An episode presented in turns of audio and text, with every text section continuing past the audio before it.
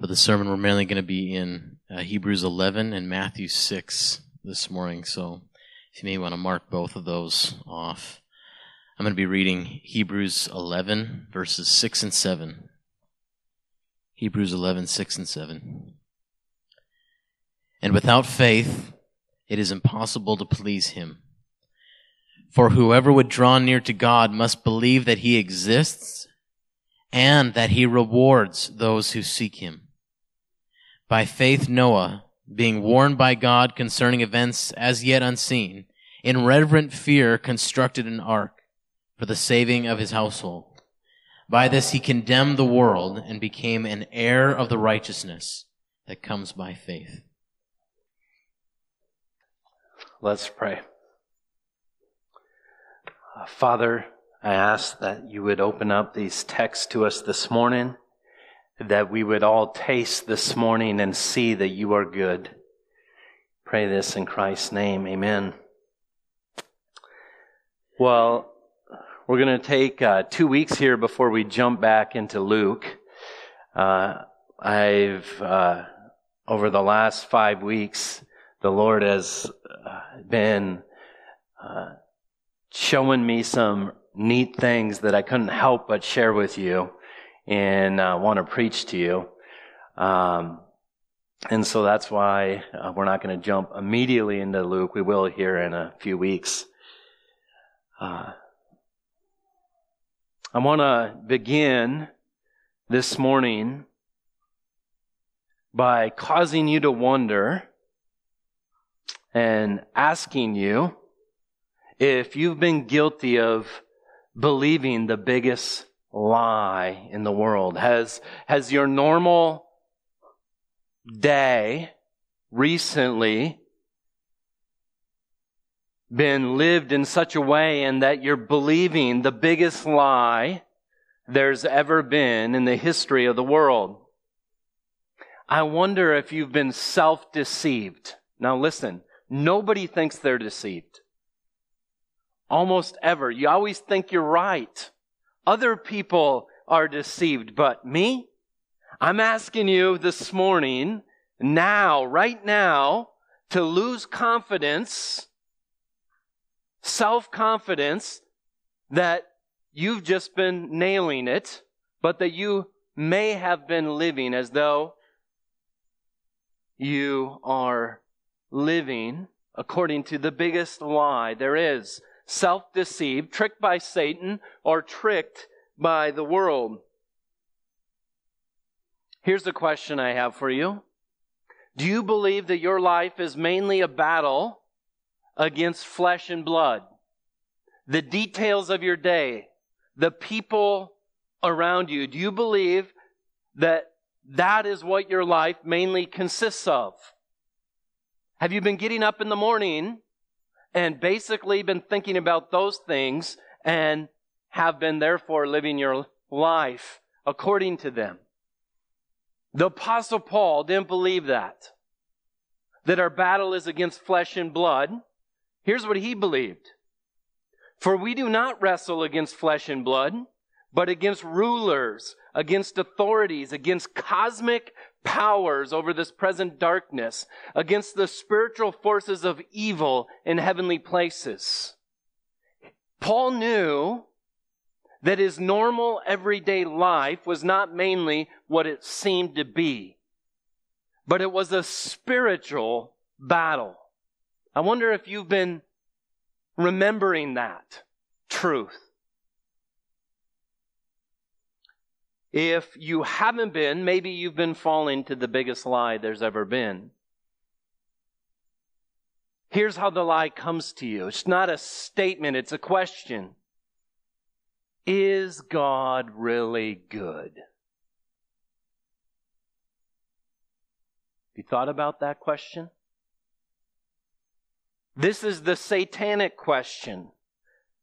I believe it's probably the most asked question in the heart of man daily. Is God really good? I talked to a biblical counselor named uh, Jim Fain in Indianapolis, and he told me, Sam, everyone you counsel is coming in because they got a problem, and their main struggle of the heart is they're coming in doubting God's goodness. Every one of them. In light of their circumstances, the biggest battle of their heart is to believe that in light of the circumstances, God is good.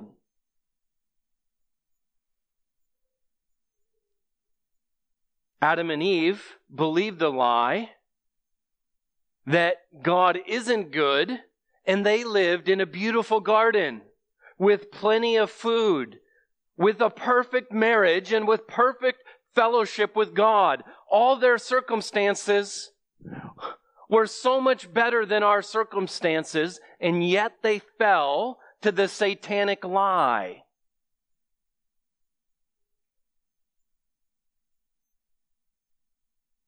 And yet, how much more difficult is it for us?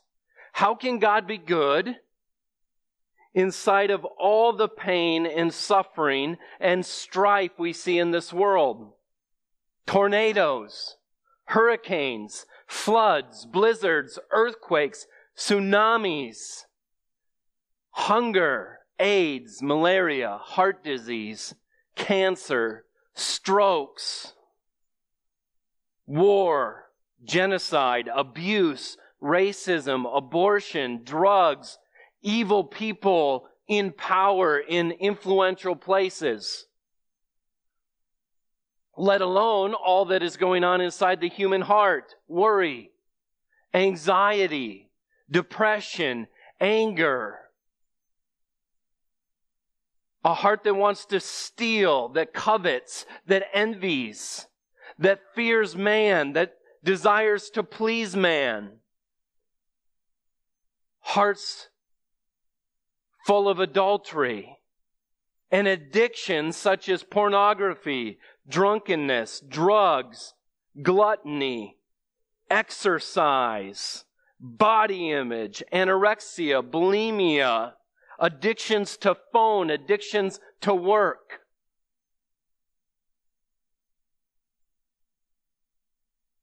And Satan, a spiritual power, comes and says, Is God really good?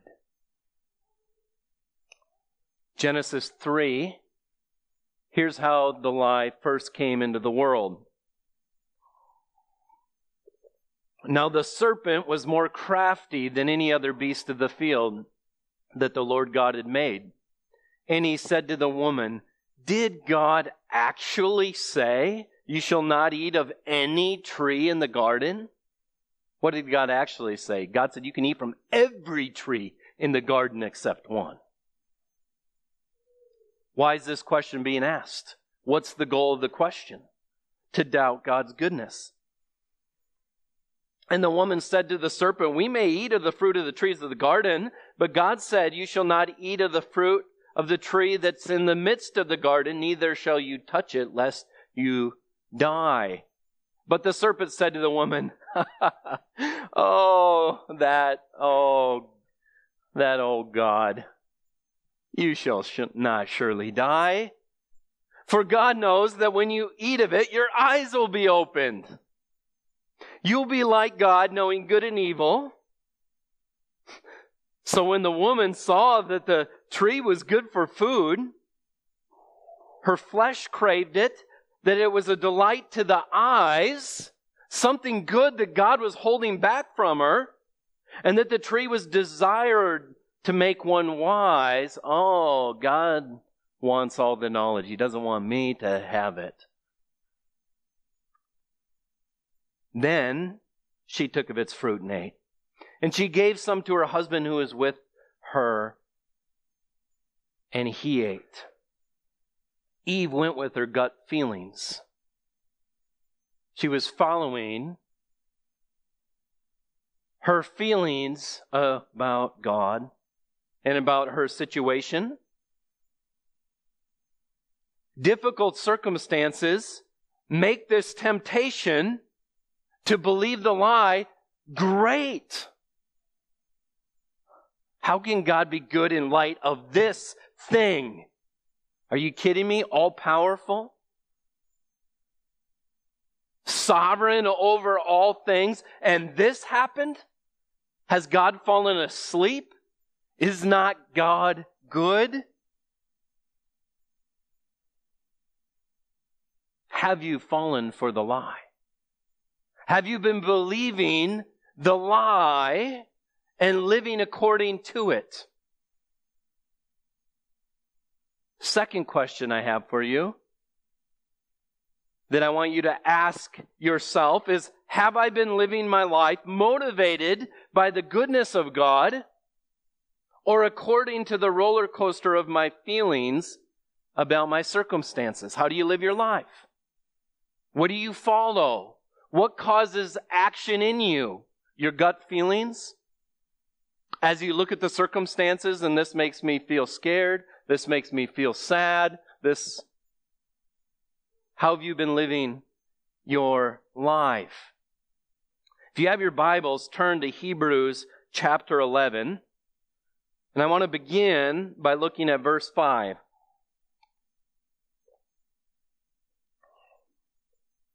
Hebrews chapter 11, beginning in verse 5. And this is the famous faith chapter of the Bible, where the writer of Hebrews remembers those who have lived with this great faith. And we're going to pick up in verse 5 where we read, By faith, Enoch was taken up so that he should not see death. And he was not found because God had taken him up. Now, before he was taken, he was commended as having pleased God. Now, who is this Enoch? We would have to go back to Genesis chapter 5. You don't need to go there. But God told Adam and Eve, if you eat of the fruit, you'll surely die. And the genealogy in Genesis 5 is showing us that death came to mankind because of sin. You read things like in verse 8 of Genesis 5 Thus were the days of Seth. The days of Seth were 912 years, and he died. And then in verse 11, thus are the days of Enosh, are the days of Enosh were 905 years, and he died. Verse 14, thus all the days of Kenan were 910 years, and he died. And then Mahalalel, and he died, and Jared, and he died. And then in verse 23, we read this. Thus all the days of Enoch were 365 years. Enoch walked with God. And he was not, for God took him. Hmm. Is that how someone would describe your life? He walks with God. He walks with God. She walks with God. What do we make of this? Why does the writer of Hebrews draw on Enoch's faith? And then we read in verse uh, 6 Now, before he was taken, he was commended as having pleased God. And without faith, it's impossible to please God.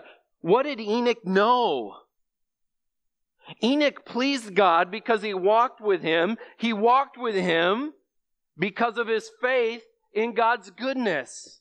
You go walk with that which, which is good. And therefore, he was rewarded by avoiding death. Enoch walked with God because he thought God was good. It's impossible to please God apart from faith. It's impossible to please God apart from faith. For whoever would draw near to God must Mark that word, must. If you're going to walk with God, you must believe two things that He exists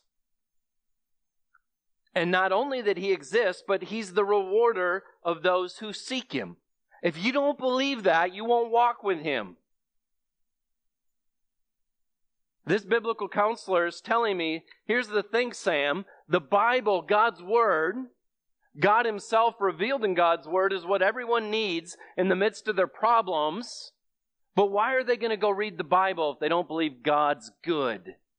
Why are they going to draw near to God and walk with Him if they don't believe God's good? Your biggest problem, the biggest hurdle, is to help them believe that God is who He says He is in the Scripture. If you don't believe He exists, you won't walk with Him. You'll pretend like He doesn't exist. You'll live your life like the rest of the world.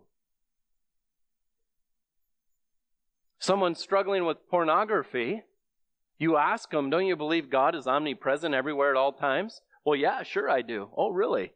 When was the last time you looked at pornography in front of a bunch of people? No, you look at pornography when you're alone because you think no one's there. And guess what? You're doubting the existence of an omnipresent God when that doesn't bother you. You're not believing that of all people that could be in the room, God, your creator's in the room with you. And you're also doubting that God has good things for you. That's why you're going and stealing someone's daughter or wife to try to get pleasure in a way that God's holding out on you. Saving faith is believing God exists and that He's the rewarder of those who seek Him. I wonder how many believe that God exists but by their life show that they don't believe that God is good, that He's a rewarder. See, you go do where you think reward is. You, everybody's seeking goodness. Where do you think goodness is found? And then we get all these examples. Verse 8 By faith, Abraham obeyed when he was called to go out to a place that he was to receive as an inheritance. And he went out not knowing where he was going. He didn't know where he was going. He was already rich. He's going to leave everything he has to follow God's word. Verse 9 says, By faith, he went to live in the land of promise, as in a foreign land, living in tents with Isaac and Jacob heirs of him of the same promise. They left their home to live in tents in a foreign land because of a promise. Verse 10 says, For he was looking forward to a city that has foundations. Every other city is built and destroyed. Built and destroyed. But Abraham was looking for a city that had foundations whose designer and builder is God. what kind of city would that be? He was looking forward.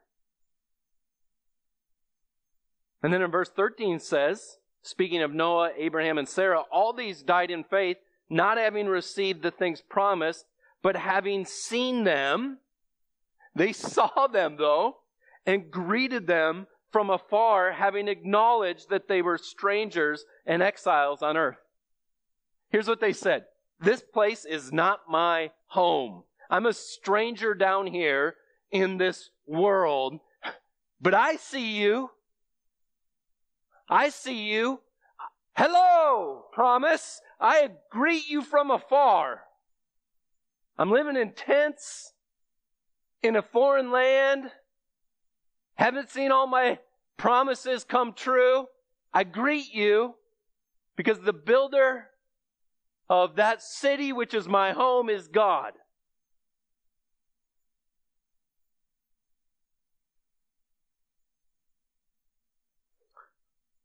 And then verse 14 says, People who speak like that thus make it clear that they're seeking a homeland. They're not at home. They're seeking a homeland. That word seeking, seeking, walking with God. He who seeks God, he who wants to walk with God, believes that home is somewhere else. If they had been thinking of that land from which they had gone out, if they were thinking of that as home, they would have had opportunity to return. But as it is, they desire a better country that is a heavenly one. They desire reward that is better. They believe God is a rewarder. And even if my circumstances don't show it, if He said it, I'm going to seek Him. I'm going to follow His word. And then we read in verse 16, Therefore God's not ashamed to be called their God, for He has pre- prepared for them a city. By faith, by faith, Abraham, when he was tested, offered up Isaac. What, what more precious thing did Isaac or did Abraham on the, have on this earth except his son Isaac? And he who had received the promises was in fact in the act of offering up his only son, of whom it is said, Through Isaac your offspring shall be named. He considered that God was even able to raise him from the dead from which, figuratively speaking, he did receive him back. Abraham was able to function in the most uncomprehendable uh, comprehensible circumstances because he believed God was good. Trust me, he couldn't figure out the whys. God was asking him to sacrifice Isaac. And then in verse 24, we read this By faith, Moses, when he was grown up, refused to be called son, the son of Pharaoh's daughter. He said, No, I'm not son of the royalty. No, I'm not. I don't have all those benefits. That's not who I am. Who would do that? If you were a family of the king with all benefit, who would be refused to be attached to that family. Well, Moses did, choosing rather to be mistreated with the people of God. You know what? Perfect life, mistreated as a slave. I'm going to choose this, mistreated as a slave. Why? Why would he do that? How would he do that? What did he know? Well, if you read on, it says he chose rather to be mistreated with the people of God than to enjoy the fleeting pleasures of sin. He knew sin offered joy, but it's called the fleeting pleasures of sin. Joy for a little bit, and then it goes away. And you're in a worse position than when you started. He knew that. And then he knew this. He considered the reproach of Christ greater wealth than the treasures of Egypt, the greatest nation in the world. The reproach of Christ, that's better than all the treasures of Egypt. How could he do this?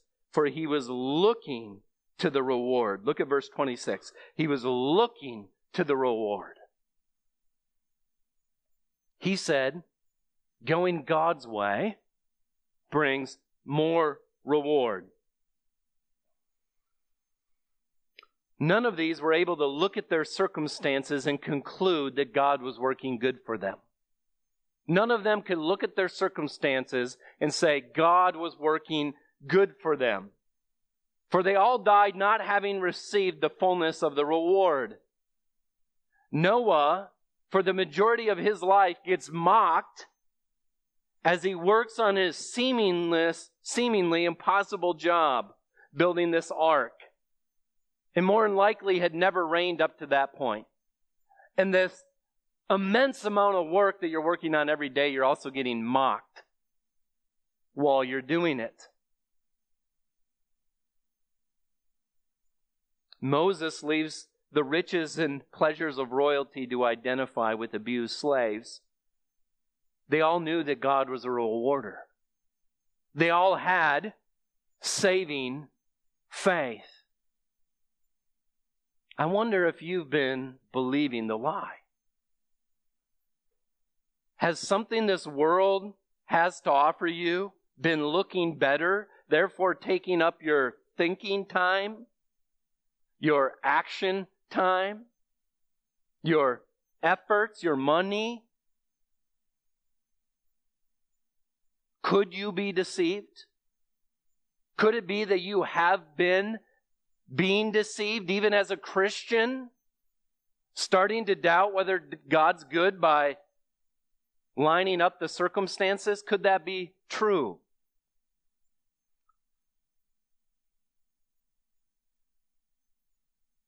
I want to end, bring the great conclusion to this sermon.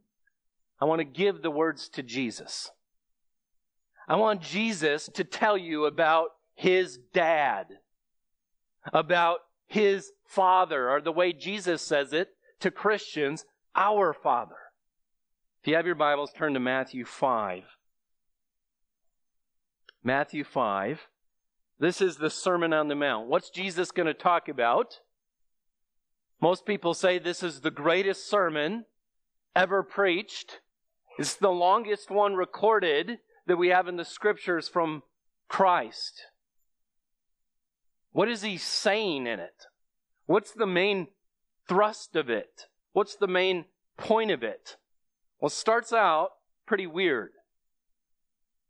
In Matthew 5, starting in verse 2, we read, He opened his mouth and taught them, saying, Blessed are the poor in spirit, or happy are the poor in spirit. This is a weird sermon. Goes against what you would think someone would say. For theirs is the kingdom of heaven. Those who are poor in spirit, who realize, I have no spiritual riches. I'm totally a beggar. I'm poor. That's, that's this word. I'm a beggar. Those who know they're a beggar, guess what? For theirs is the kingdom of heaven. Blessed are those who mourn. Happy are those who mourn, for they shall be comforted. Blessed are the meek, they shall inherit the earth. Blessed are those who hunger and thirst for that which, which they don't have, righteousness, for they shall be satisfied. Blessed are the merciful, for they shall receive mercy. Blessed are the pure in heart, for they shall see God. Blessed are the peacemakers, for they shall be called sons of God. Blessed are those who are persecuted for righteousness' sake, for theirs is the kingdom of heaven. Blessed are you when others revile you and persecute you and utter all kinds of evil against you falsely on my, account. Rejoice and be glad, for your reward is great in heaven. This sermon is about God's reward for these weird people that down here on this earth are mourning, yet they're happy. They're comforted by God. Who have nothing, they're poor, but they inherit the world. This is how it starts out. And then in Matthew 5:46, Jesus is teaching them to love their enemies. He says, "For if you love those who love you, what reward do you have? Do not even the tax collectors do the same? How are you going to get reward? Are you going to love the people that are good to you and pay pay you back? Give you money? Give you influence? Is that how you're going to live in this world? That's how everyone else lives. And then turn to chapter 6. We're going to spend the rest of our time here. We're going to do this in very fast fashion. If I was going to ask you, what is Matthew chapter 6 about, and you were to look in your Bible, you might answer this giving to the needy, the Lord's Prayer, fasting, laying up treasures in heaven, and do not be anxious. Because those are the titles. And I would say to you, wrong. It's not what Matthew chapter 6 is about. Those are all illustrations about the main point, which is Jesus basically saying, My dad is awesome. He's good. If only you could know my father. If you would remember what he's like. So let's look at it. Look at verse 1. Beware of practicing your righteousness before other people in order to be seen by them, for then you'll have no reward from my Father who is in heaven. Two ways to live. You can live your life to show yourself a good person in front of other people so they say, Oh, you're such a good person. And that feels so good. There's a reward in that. But you're not getting God's reward. you you, you decide where you want reward from. Do you want it from God or do you want it from the world? Jesus says, Thus, when you give to the needy, sound no trumpet before you, as the hypocrites do in the synagogues and in the streets, that they may be praised by others. Some people think reward is having people praise them. Truly, I say to you, they've received their reward. But when you give to the needy, don't let your left hand know what your right hand is doing, so that your giving may be in secret, and your Father who sees in secret will reward you. Do you believe that? Do you believe that He exists when you can't see Him, but you know He sees in secret? Do you believe that He's a rewarder? And then look at verse 5. When you pray, you must not pray like the hypocrites. For they love to stand and pray in the synagogues and in the street corners, that they may be seen by others. Truly I say to you, they've received their reward. But when you pray, go into your room and shut the door and pray to the Father who is in secret. Before he said he sees in secret, now he says, go into that room, shut the door, and pray to your Father who is in secret, and your Father who sees in secret will reward you. Once again, get up in the morning, tackle the day in your own strength, in your own power, get the reward the world has to offer, or go into the room, shut your door. See, there's two ways we can do this. Okay, I guess I won't pray in public where people think I'm good. I guess I'll go in that room, and I'll shut the door and no one will know. That's not what Jesus is saying. He's saying, My Father's in there. My Father's in there. And He will reward you. Can you imagine how frustrating it would be being Jesus, living in perfect fellowship with His Father, knowing how great His Father is, and all the people around you are basically doubting your Father's goodness? I think this is what's driving this sermon. And then we get to verse 7 When you pray, don't heap up empty phrases as the Gentiles do, for they think they'll be heard for their many words. Do not be like them, for my Father knows what you need before you ask Him. Oh, my Father, He knows what you need. Settle down. You don't have to impress Him with a lot of words. Pray like this Our Father. Those are the sweetest words in the world. Jesus' Father, when you're trusting Christ, you can call, He calls our Father. He's your Father.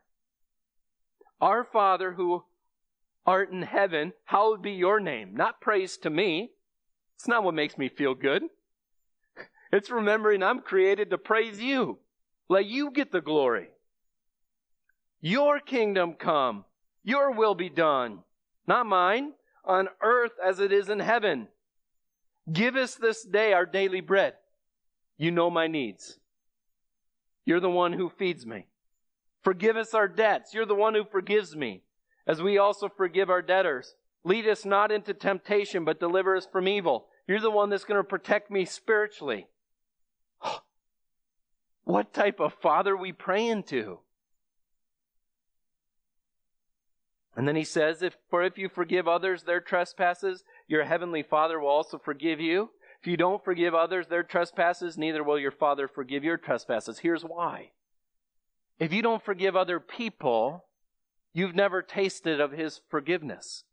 You've never tasted of the reward of Christ. Those who tasted of the reward of Christ are full, and now they can love their enemies. They for, can forgive other people in light of God's love for them. And then he says, so here's what he's been saying don't get your reward from people thinking good of you. What I call pingbacks. We kind of live for people to give us a good response, makes us feel so good. But that's fleeting. You know, you get on Facebook and, oh, I hope, see how many likes I get on this one. Oh, that feels good. Oh, so and so got 500 more. I better get a better picture together and do, redo my profile. Feels so good if someone says something good to me. It's how the world lives.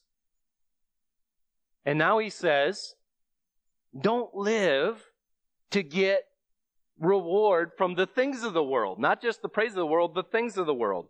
He's transitioning a little bit in verse 5, 25. I mean, 19. He says, Don't lay up for yourself treasures on earth, where moth and rust destroy and where thieves break in and steal. But lay up for yourself treasures in heaven, where neither moth nor rust destroys, where thieves do not break in and steal. For where your treasure is, there your heart will be also. You want your heart with your treasures on earth or with your Savior in heaven at the right hand of the Father? Where do you want your heart? Where's the better place for it to rest? Where's more reward going to come from?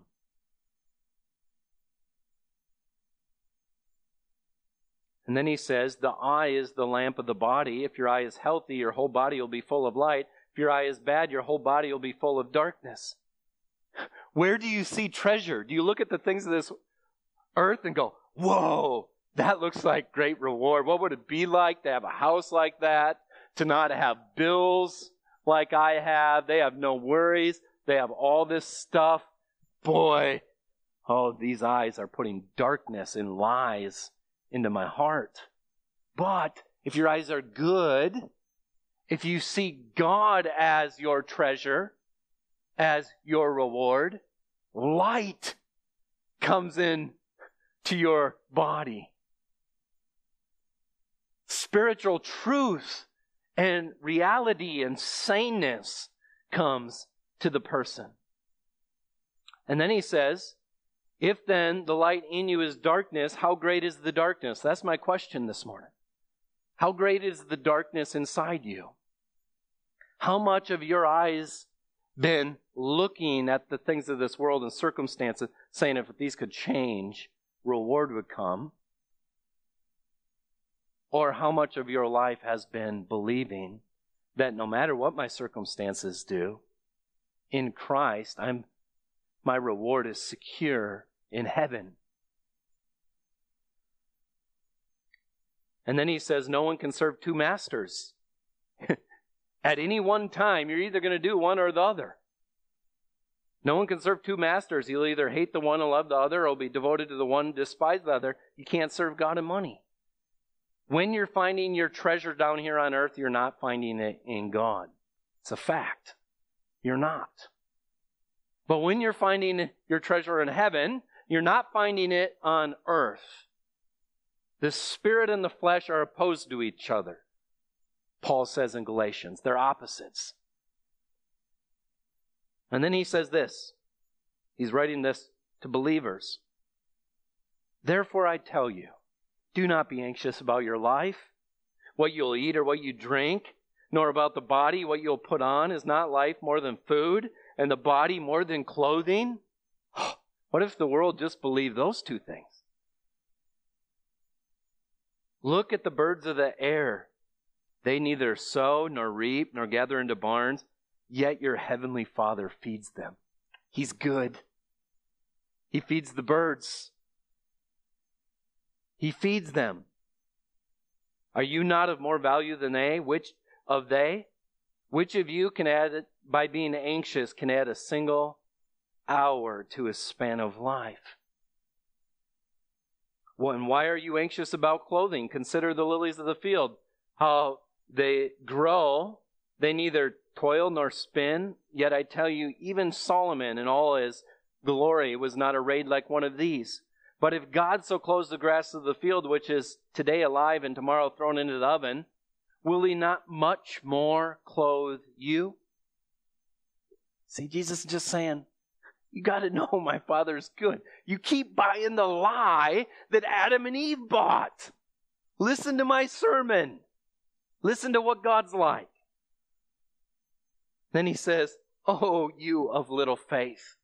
How that must have hurt Christ, frustrated Christ to see us doubt the goodness of his Father. O you of little faith, therefore do not be anxious, saying, What shall we eat? Or what shall we drink? Or what shall we wear? For the Gentiles seek after these things, the non believers do. And your heavenly Father knows that you need them all. Here's what he's saying Are you waking up in the morning and going to get all these things, trying to secure your life, trying to secure your reward in your own power? How exhausting. That's what the world does.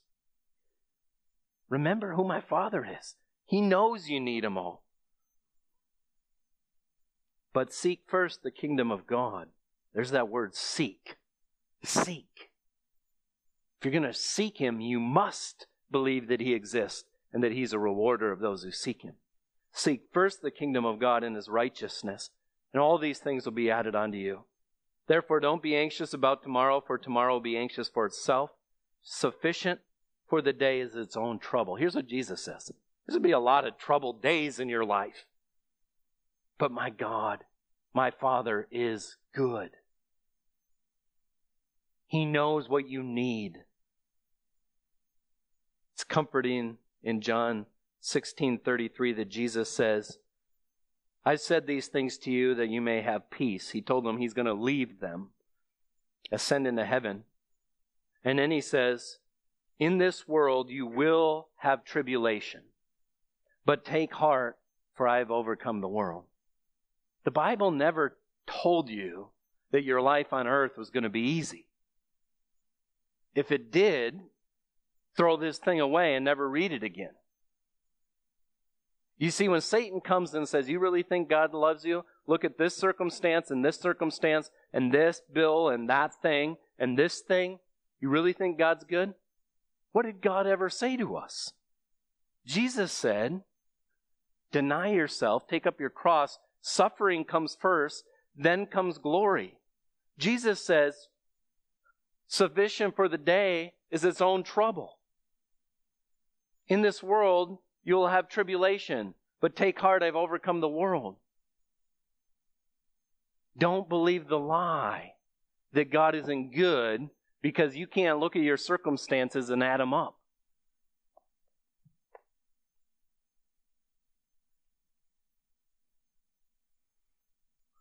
Worldly reward. Look at the bottom of your notes. Worldly reward is visible, instant, self indulgent, easy on the flesh, popular, but temporary, and brings separation from God's goodness. Reward from God is seen by faith you must wait for it. It's self denying. It's hard on the flesh. It brings reproach, but it's eternal and brings the presence of the goodness of God. There, you know, nobody gets rid of the presence of God. Hell is the presence of God's wrath for all eternity. Heaven is the presence of God in His goodness as you're in His family and you're adopted into His family as children of God. Jesus' sermon is saying, Don't you know how great my Father is? 1 Peter 3:18 says this, "For Christ suffered once for sins, the righteous for the unrighteous, that he might bring us to God." We can't get to God because of our sin. But Jesus Christ, the righteous one, dies for the unrighteous so that you can be brought to God, your greatest reward.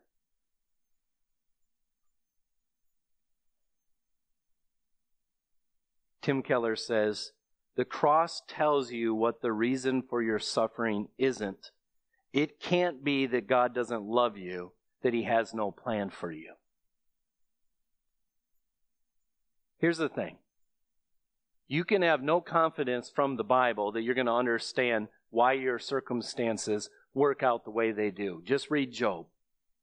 Job doesn't get to see behind the curtain and figure out why he suffered the way he suffered. He doesn't get answers to all the why questions, but he knew the answer to one why, one question. He knew that God was good. God revealed that to him. That God is good. And that's all he needs to know.